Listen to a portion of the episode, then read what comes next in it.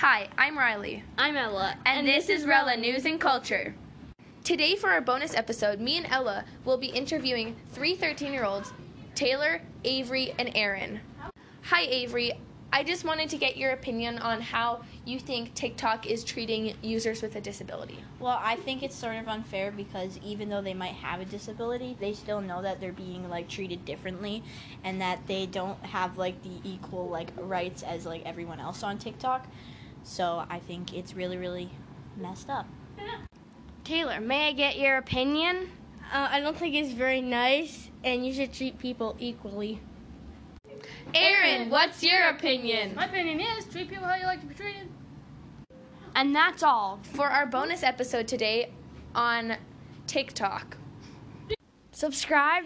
wherever you're listening to this, whether it's on Google Podcasts or Apple Podcasts or whatever other platform you're using, and leave a five star review because it really helps us. Thank you.